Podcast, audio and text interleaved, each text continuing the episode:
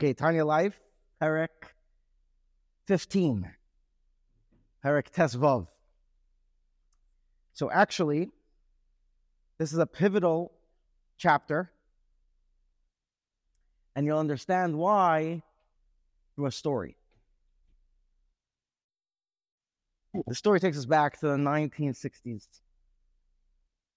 And in a non-Chabad yeshiva was a secret class gathering once a week to learn Tanya.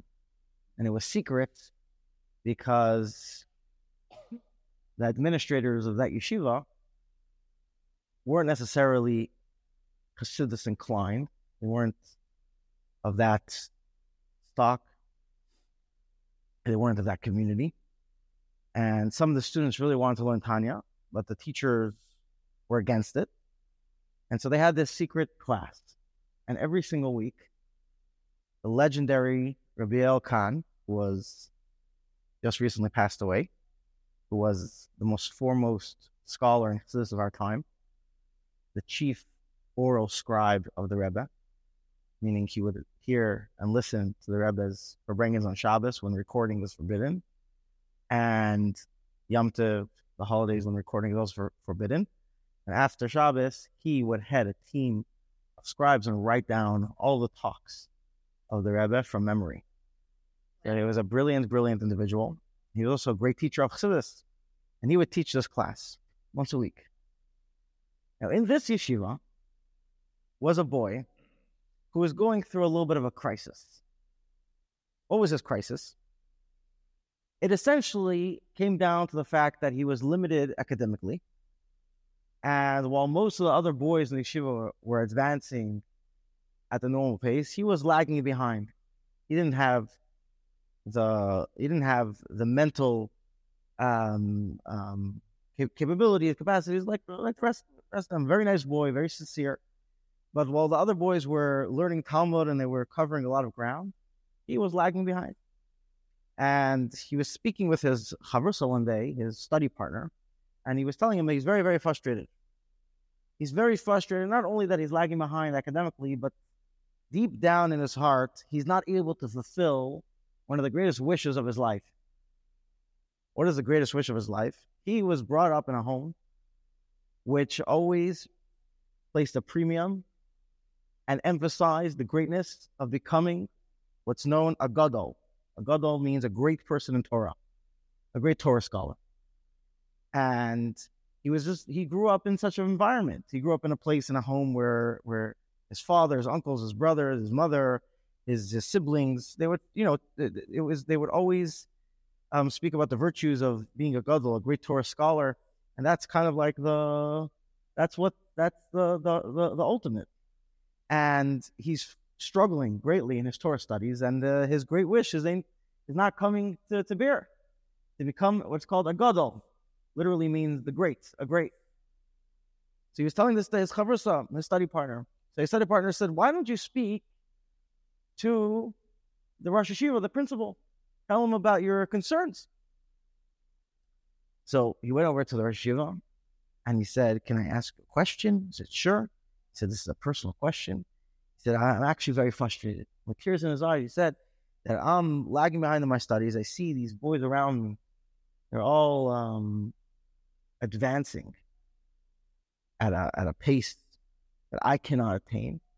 And I feel like everyone else here has a chance to be a gadol, and I don't. The Rosh Yeshiva said, listen, I'll tell you what. I'll tell you what's going on. He said, not everyone could be a gadol. Very simple. Because if everyone's a gadol, no one is a gadol. If everyone is the same grade in Torah, then no one is great. So there has to be that there's different levels.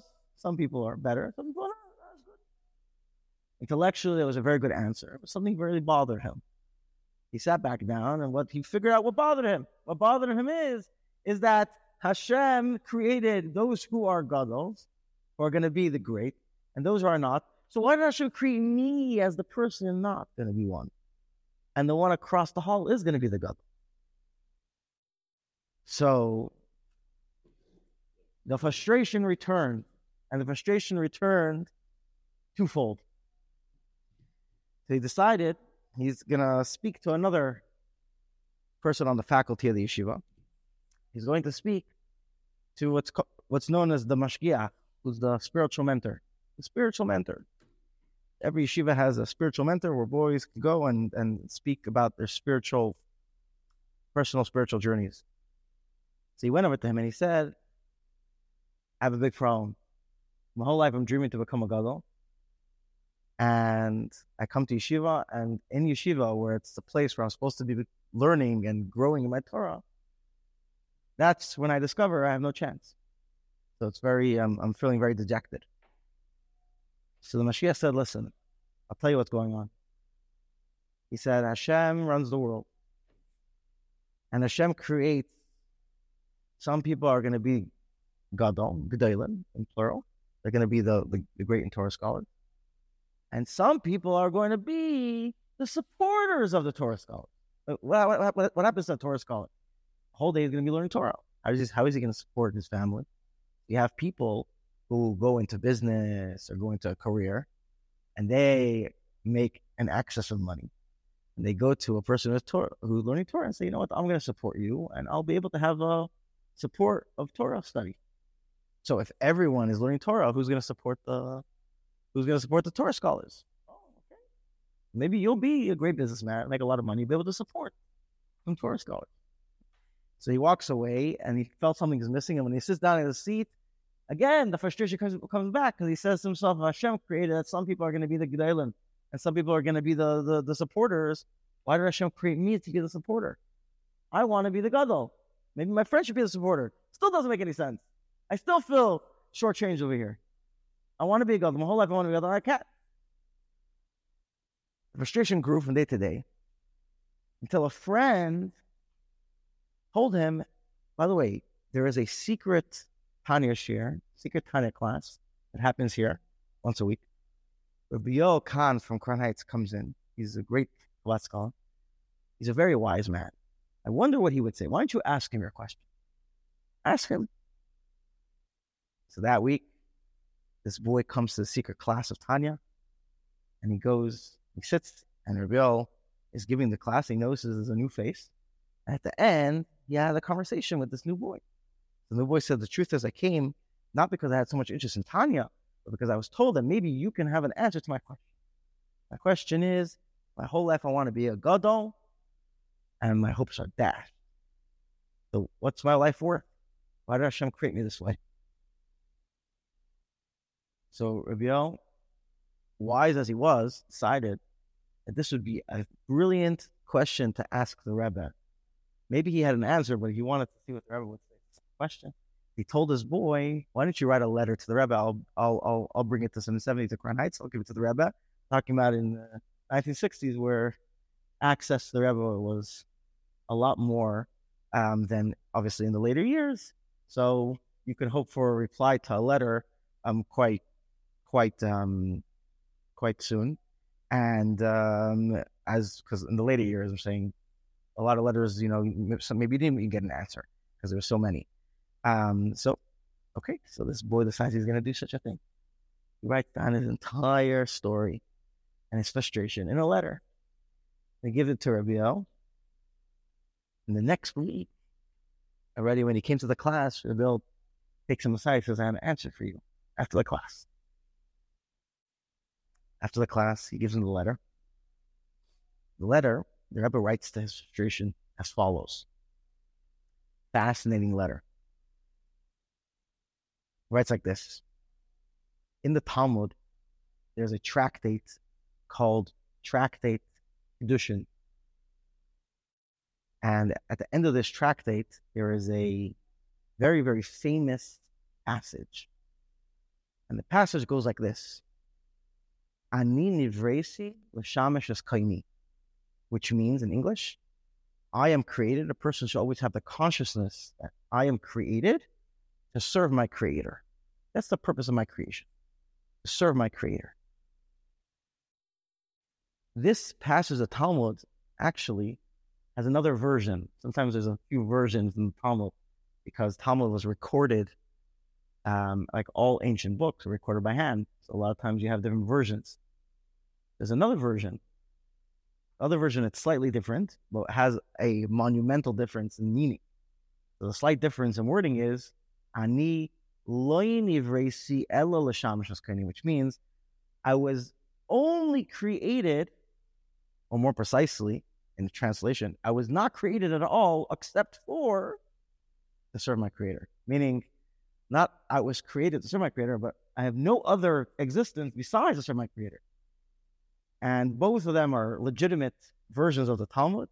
And Chassidus usually quotes the second one, meaning the more stark, the more heavy, heavy um, statement, which is my I, my entire existence. I have no existence. If not to serve my Creator, I have no existence.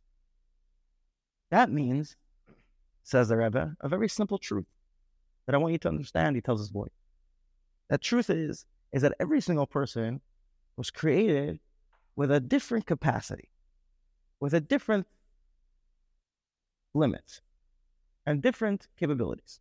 Every single person was created uniquely so. One person was created that he could learn a hundred pages of Talmud in one night, and he's brilliant, and he can finish it, and he can understand it, and it's great. Another person, in one night, one sitting, could only learn a half a page. That's his capability, that's his capability. And what Hashem wants from you is to serve him. Meaning that you fulfill your potential. You fulfill your capability, uniquely to you. Now, let's say the person who has capability to learn one hundred pages only learns ninety. And the person who has the capability to learn only a half learns a half. Who's fulfilling their potential? The one who weren't, learned way less, but fulfilling his unique potential. So the Rebbe said, if you were created to fulfill your own potential, ein gadol yeser mizu, which means there's no greater gadol, there's no greater great, there's no greater greatness than this, which is a complete mind shift to where this boy was coming from. He thought that to get greatness, to attain his life's mission, was this objective life, this objective mission, you know, comparable to everyone else. And what the Rebbe was telling him is it's very unique to you. It's very unique to you. Every single person is on their own journey, and you should fulfill your potential. You have achieved greatness. And that's how you measure greatness. That's the measure of greatness. Why do I say this story? Because this is the exact idea which is brought forth in chapter fifteen of the Tanya. Where are we coming from? So from chapter one through thirteen was a journey, and the journey was to f- understand who we are, who we are not, and who we could become, essentially. And so we learned that a person, their status quo, people are born, they're born with capacity for sin and with a desire for sin, and therefore we are in the category known as Rasha. But we could become the category called Beinoni. Okay, what is a Beinoni? A person who is naturally still very driven to negativity, very driven to sin, has their humanness very much at the fore, yet they never let their negative side or their animal soul conquer their body. They never let the negative side manifest in their body, so they never actually do sin, or actually speak sin, or actually think sin. That's a Beinoni. Inside, he's really like a Rasha. On the outside, though, he's like a Tzaddik, because he does everything perfect. Okay. So now we're going to learn something very fascinating. I'm going to tell you something very fascinating. We learned that on the right side of the spectrum, there's Tzaddik. The left side of the spectrum is Rasha. Directly in the middle is Beinoni, right? So the truth is that on the on the right side of the spectrum is Tzaddik, but there's two types of Tzaddik, right? There's two types of Tzaddik we learned. And the left side, there's two types of Rasha. What are the two types of Tzaddik? Very quickly to recap. The two types of Tzaddik are the perfect Tzaddik, the imperfect Tzaddik. The Tzaddik, as a general category, is a perfect person. Doesn't sin, doesn't even have desire for sin.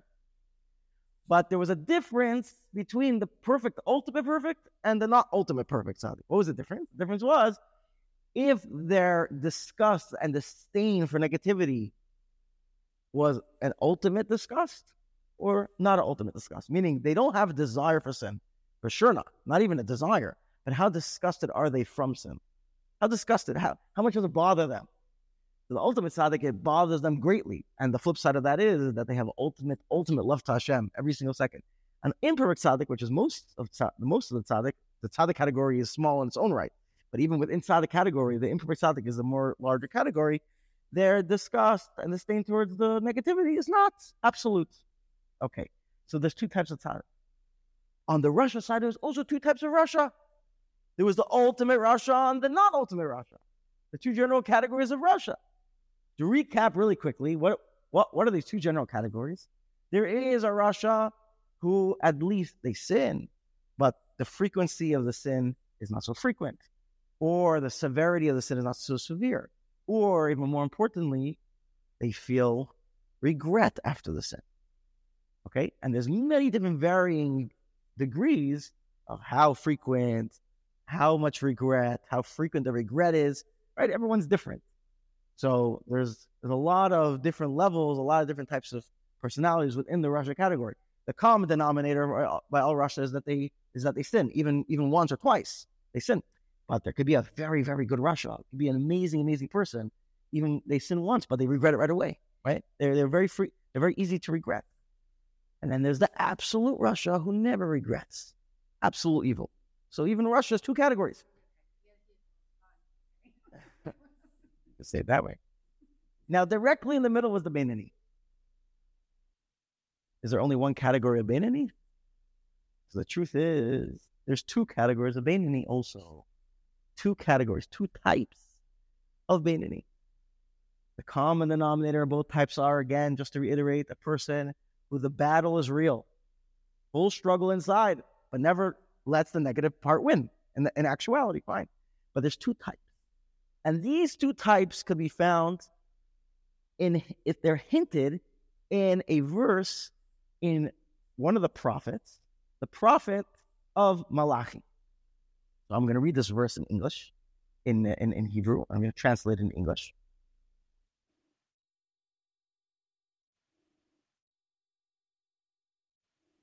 The verse goes like this. Ushaftem or Isem, sit and see, Bein Tzaddik LaRasha, the difference between a Tzaddik and a Rasha, the difference between the righteous and the unrighteous. Comma. Bein Oived Alikim, to he who serves Hashem, La'asher Lo'yavadai, to he who does not serve Hashem. Meaning to say that there's a difference between a Tzaddik and a Rasha, obviously. That's obvious, right? And there's a difference between he who serves Hashem and he who doesn't serve Hashem.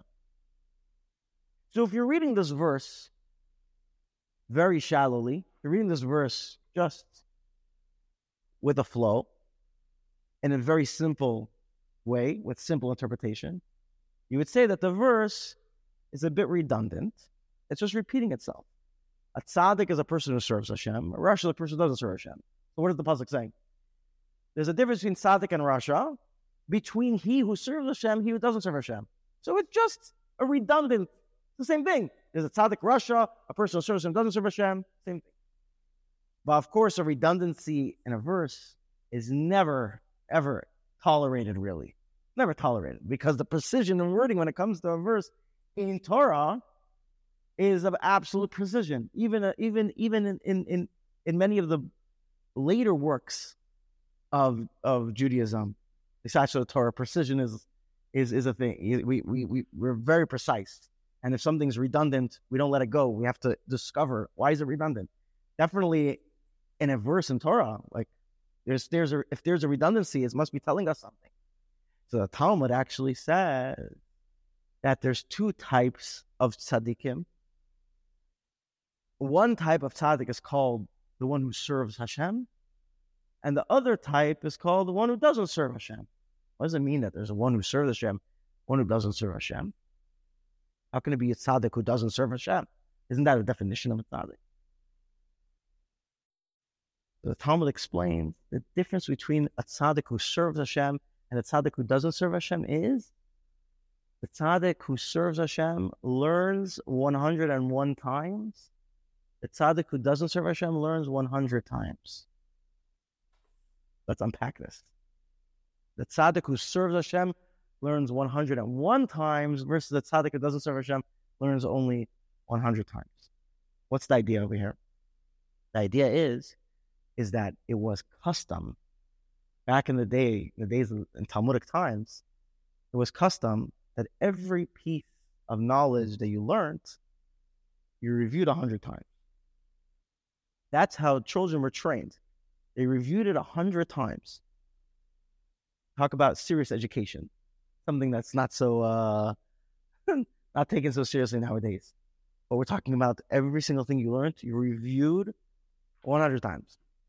If a person does one hundred and one, you're going beyond the standard. You're going beyond what we would call the comfort zone. This already gives us an indication that there's a difference between the serving Hashem and not serving Hashem. The difference would be not in if you're a tzaddik or not a tzaddik. Even a tzaddik, even a person who has no inclination, who has no desire for bad, a really perfect person, there's still very, there's still, there's still more to do. There could be the tzaddik who stays within the comfort zone, and the tzaddik who stay, who who goes beyond his comfort zone. And there's always more to do. There's always, always more to do. There's a famous story with the third Rebbe of Chabad, who's known as the Tzemach Tzedek because he wrote a book called Tzemach Tzedek, so he's known by his book, Tzemach Tzedek. The Tzemach Tzedek was the grandson of the author of the Tanya, the Alter Rebbe. And they were extremely close, extremely close. And actually, due to tra tragic circumstances, his mother, the Alter Rebbe's daughter, passed away very young when he was only three years old, like like a few, like literally two days after his birthday, or a few days after his third birthday. And she, before she passed away, she asked her father to guarantee that he would take care of her son, take care of his education, take care of his his his life. And he took it upon himself. So he was like a father to, to, to his grandson. There was one time, it was a young man, Tzemach Tzedek was a young man, and his grandfather said, you know what, I want to give you a blessing. Alter Rebbe, his blessing was obviously a very big thing. Alter Rebbe's blessing. He said, my blessing is I want to give you, bestow upon you all of Torah knowledge. I'll give you a blessing that you, that Hashem should bless you, that you should have all the Torah knowledge, you know, downloaded. Boom. You don't have to, you won't, you won't have to put in any more effort. But Tzemach Tzedek, as a young man, refused. Why did he refuse? As he said, I don't want to give up. There's two parts of Torah. There's two parts of the of the of the of the of the mitzvah of Torah. There's knowing Torah, but then there's learning Torah. The mitzvah to actually work hard to understand the concept in Torah is a mitzvah itself. So you have knowing Torah is very important. So when you walk away from this class today, you'll know something. But the class itself, the learning is also a mitzvah. You don't want to give up that, that, that, that, you don't want to give up the value and the effort. Much later, he actually said, much, much later, he says that I regret that decision. You know why? Because Torah is so infinite that even if I would have been able to get all of Torah knowledge in my head, there would have been still infinite layers and depth that I could always reach more. So it would have just boosted me to a higher uh, level. But there's no such thing as getting all of Torah knowledge in terms of depth, maybe in terms of, of width, maybe in terms of just actual knowledge. With the depths in knowledge, I could have I could have spent all my time starting from a much higher place. But what, what is what, if that's true by Torah, it's true by life as well. In terms of service of Hashem, it's true in mitzvahs because we're talking about infinite, infinite value and infinite depth in Torah and mitzvahs. So even the tzaddik, even the greatest tzaddik, so he's starting on a he's on a very high level. We're talking about a person who doesn't have to struggle with with with with his humanness. That's like a level we could all, you know, just envy. Even he still has more to go in terms of serving Hashem. Now, the Alter Rebbe brings into the picture over here a little bit of soul interpretation in this verse. Soul interpretation. This verse, as we explained it till now, was body interpretation, was nigla. That there's a difference between serving Hashem and not serving Hashem, that there's a tzaddik that serves Hashem and a tzaddik doesn't serve Hashem. And the difference is, if one goes out of his comfort zone, one goes One doesn't go out of the comfort zone. Says the Alter Rebbe like this. The wording in this verse, even if you you were able to answer me, the redundancy, there's a difference between tzaddik and rasha, and then serve Hashem, not serve Hashem. So if serve Hashem and tzaddik and not serve Hashem and rasha, it's redundant. So how do we answer that? Very simple. There's a difference between tzaddik and rasha. That's the first part of the pasuk. And then within tzaddik, there's two, there's a difference also. There's serve Hashem, not serve Hashem within tzaddik. So you you're able to answer me the redundancy. But I want to go even more precise. Even more precise. What's the terminology you use to say a servant of Hashem? You say, Oyved Hashem. Oyved Hashem means us, us, not a servant of Hashem, but serving Hashem. There's a difference between Oyved and Eved in Hebrew. The difference between Oyved and Eved is, Eved is a title. The title. You are a servant of Hashem. Like, it's just who you are. Oyved means, it's a verb, so it means you are in service of. It's not who you are, it's what you do. Okay, it's very, it's like, for example, the word uh, that we're using now, tzaddik. Tzaddik itself, the word tzaddik. Tzaddik is a description of a person. It's not what he does, it's who he is. Rasha is a description of a person, not what he does, it's who he is. It's a description. It's a, it's, it's, it's, it's descriptive of, it's of, of, of a, of a, of an entity. It's a title. So now, but then there's Oyved in the verb, it's what you're doing. Service of Hashem. Says the Alter Rebbe, this verse uses the word Oyved, which is the, the verb. Who amongst us in the Jewish people? Who is the Oyved Hashem? Who is in service constantly? It's not the tzaddik, it's the Beinoni. The tzaddik is the Eved. He's there already. So I could tell you even more precision in this verse. This verse is actually saying like this. There's a difference between a tzaddik and a rasha. And then the second part of the verse is, and then there's the Beinoni, and there's two types of Beinoni. There's the Beinoni that serves Hashem, and the Beinoni that does not serve Hashem. And hear how the Alter Rebbe interprets this difference between the Beinoni and the not Beinoni. And the, the, the, the two types of Beinoni. The Beinoni that serves Hashem, the Beinoni that does not serve Hashem. Okay? By way of example, in another interesting piece of Talmud, Talmud says that this is uh, uh, just uh, the laws of rentals. You know, that there's laws in every area of life. You know, there's laws of, of literally every area of life, whether it's ritual, whether it's civil, whether it's uh, judicial, criminal, whatever it may be. Torah has what to say in all areas of life. So there's actually very fascinating laws of rentals. Back in the day, there weren't car rentals, but there was donkey rentals. So you came to a city, you had to rent a donkey, donkey rentals. Hertz donkey rentals. So you come to the Hertz donkey, you come to the Hertz donkey rental, says the Talmud like this. And now we're used to renting cars by day. I'm. Um, but then they, they, they rented out donkeys by mileage. I mean, even nowadays, you still have mileage limits sometimes. Donkey's by mileage. It's not like how long you're going to take this donkey. It's how far you're taking this donkey. How much you're going to work this donkey. Okay? So the Talmud says like this. A regular, normal rental is one zuz for ten parsa, which is, in Talmudic language, currency and, and measurements. One zuz was like, let's say, the, the dollar. Zuz was the normative currency. So it's like one dollar. For ten parsa, parsa is a measurement of distance. So like one dollar for ten miles, let's say. Okay. two dollars, two zuz for eleven parsa. Two zuz for eleven parsa, which means like two dollars for eleven miles. If you're going ten miles, it's one dollar. If you go eleven miles, two dollars. Not twenty miles, it's two dollars. eleven. The Talmud says, why so? If ten miles is one dollar, then eleven miles is a dollar and ten cents. Why two dollars? Talmud says, because these, the donkey, a normative donkey, regular donkey, unless you have something special, a regular donkey on the market, the regular market value for the regular donkey is a donkey that could go in one day or one trip, ten. Once you make the donkey go out of its regular routine, the value in that extra effort is not comparative value. It's uncomparative value. It's it's ex- exponential value, because the very fact that I have to go out of the comfort zone already, that that that value you double. Okay, so just as that that this is an illustration of a concept in life that Alter Rebbe presents. He says there's two types of Beinoni. The Beinoni is a person who never gives in, right? But again, people are not robots.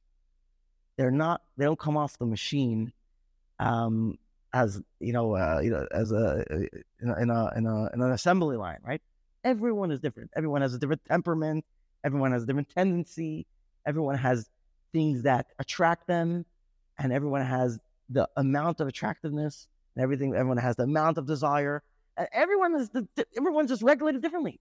Okay, so you have some people, some people, that just by nature, they are tame, calm, quiet people. They're by nature, their nefesh habahamis, their animal soul, which still desires, the desire for sinful act, the desire for, for, for, for attractive, negative forces or whatever it may be, from all the temptation in the world, is just not raging as much. It's just not raging as much. So for them, to stop themselves from actually committing sin, what does it take? What it takes on their part is a reflection. It's a bit of a reflection who they are as a person, realizing that they are a spark of God within. They have within them a natural connection to Hashem. They don't want to sever that natural connection, and therefore I won't sin. It's a, the calculation is very, very smooth, right? The, the battle is, is, is, is quiet warfare. You know, it's not like a raging battle. They have a natural advantage that it, it doesn't take that much to stop themselves. It just doesn't. Then you have people, by the way, who are like this first style Beinoni, that even if naturally they had to battle, but they've battled so long that it became second nature. And if it became second nature, it's easy. It's easy to win. It's easy. They're a Beinoni, but they're not considered serving Hashem, because the definition of serving Hashem is going beyond your comfort zone. On the other side of the spectrum is you have the Beinoni whose desires and temptations are raging, full throttle, and and and for the worst sins, talking about the, like the other side of the spectrum completely, and yet they contain themselves. They contain themselves. That is a complete reversal of their nature. If a person reverses their nature like that, that is what Hashem considers a service of Hashem. Alter Rebbe is saying that even in Beinoni, again, the, the the common denominator is that they never sin. They both don't sin. They're both accomplishing their purpose in life, to be honest. They're accomplishing their purpose. They're not, they, they never actually manifest either their mind, their mouth, or their actions, their limbs, and sin.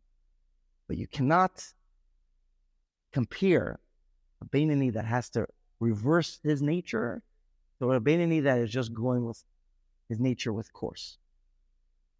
This one is putting in that effort, that effort beyond the comfort zone, and this one is not putting in the effort beyond the comfort zone.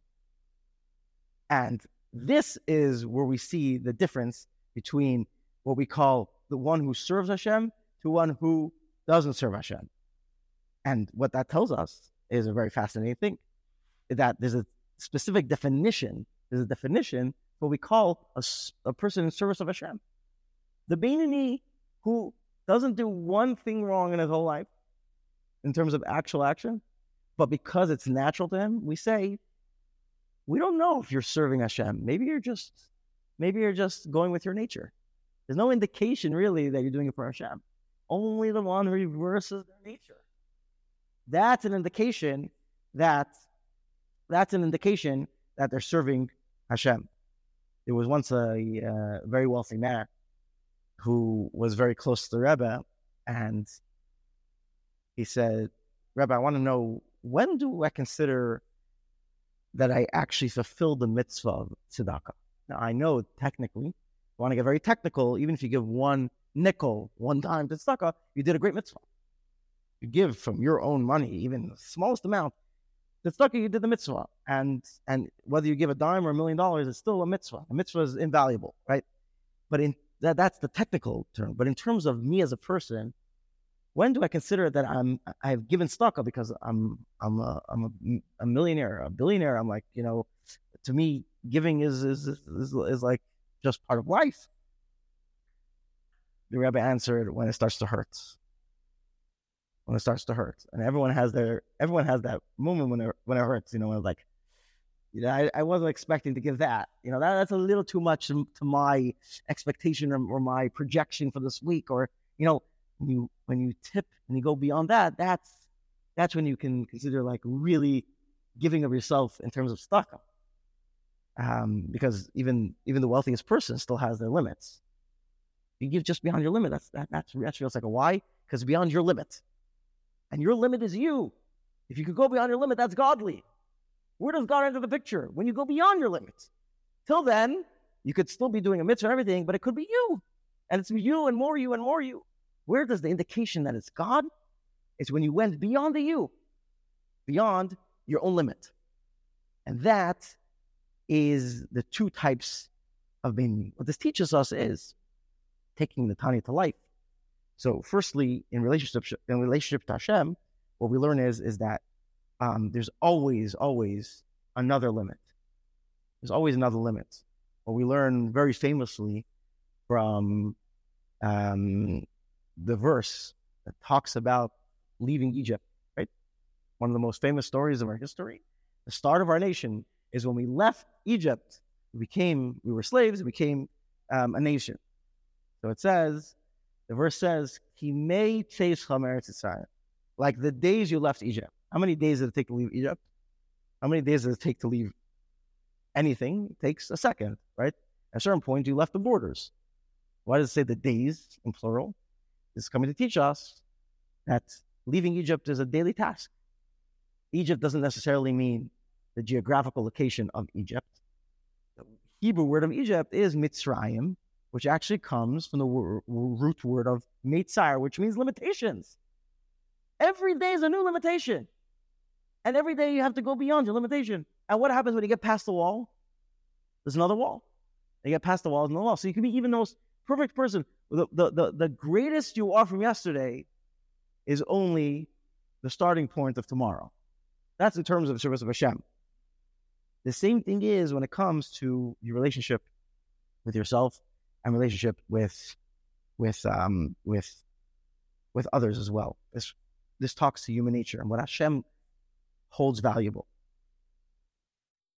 What this chapter is saying is is a phenomenal concept. It's really a phenomenal concept. It's almost like when you when you're reading through when you're reading through Tanya, this is like the first chapter where it really goes beyond the technical, because until now we defined who you could be and what you should be able to reach. And and it's this it's this um it's this effort and journey to become a Beinoni. And we look at Beinoni as like a as like a as like a you know like a like like a goal, right? It's a goal. You want to reach this goal. What happens when you reach the goal? This chapter is telling us that there's no there's no such thing. Even in even in Beinoni, there's two types. There's the one that just hit the mark and continues flowing, and was able to learn that one hundred chapters, or like the donkey, able to reach one hundred, uh, the, the, the ten mile, reach your limit, and day in, day out, the donkey will continue doing the ten miles. Or day in, day out, you'll learn the hundred, the, hundred, the chapter one hundred times, as, as, as the, it's the norm, no problem. And you'll be the, you'll be, you'll be great. You get straight A's, you get the best grades in terms of like going through life. You'll be the best person. You'll have friends. Everything could be perfect, and you could just reach it. But if you're just coasting along, you're just coasting along, that just, that just within your confines. And what Hashem considers godly, in other words, going out of yourself, is going beyond your limits. So even within this category of Beinoni, once you get there, it's like, it's not a destination. Like once you get there, it's like, okay, you know, what's, what, what's, it's definitely a destination. I'm saying you come to a place where you don't, you're not sitting, you've come to a moment where you're completely aligned with Hashem's will. That's amazing. But even in this moment, it's not a graduation. It's an orientation. It's an orientation. It's not a graduation. You don't graduate. It's like, okay, now what's the next thing? What's the next thing? And you have to constantly be doing that, because that means that you're actually in service of Hashem, in service of a higher purpose, service of a higher cause. And that there's no greater indication than one who's going beyond their limits. One who goes only within their limits is, well, it's them. It's, even if you're doing good, it could just be you. In terms of doing the godly thing and fulfilling your purpose in your creation, it's all about going beyond your limits. It's always about, it's all, it's all about the effort. Just to circle back to that story of which I started, which I started, which I started with, is that this gives us a, a frame of mind, which is like redemptive, really, really, really, really redemptive. In a way, it means that you always have to constantly work.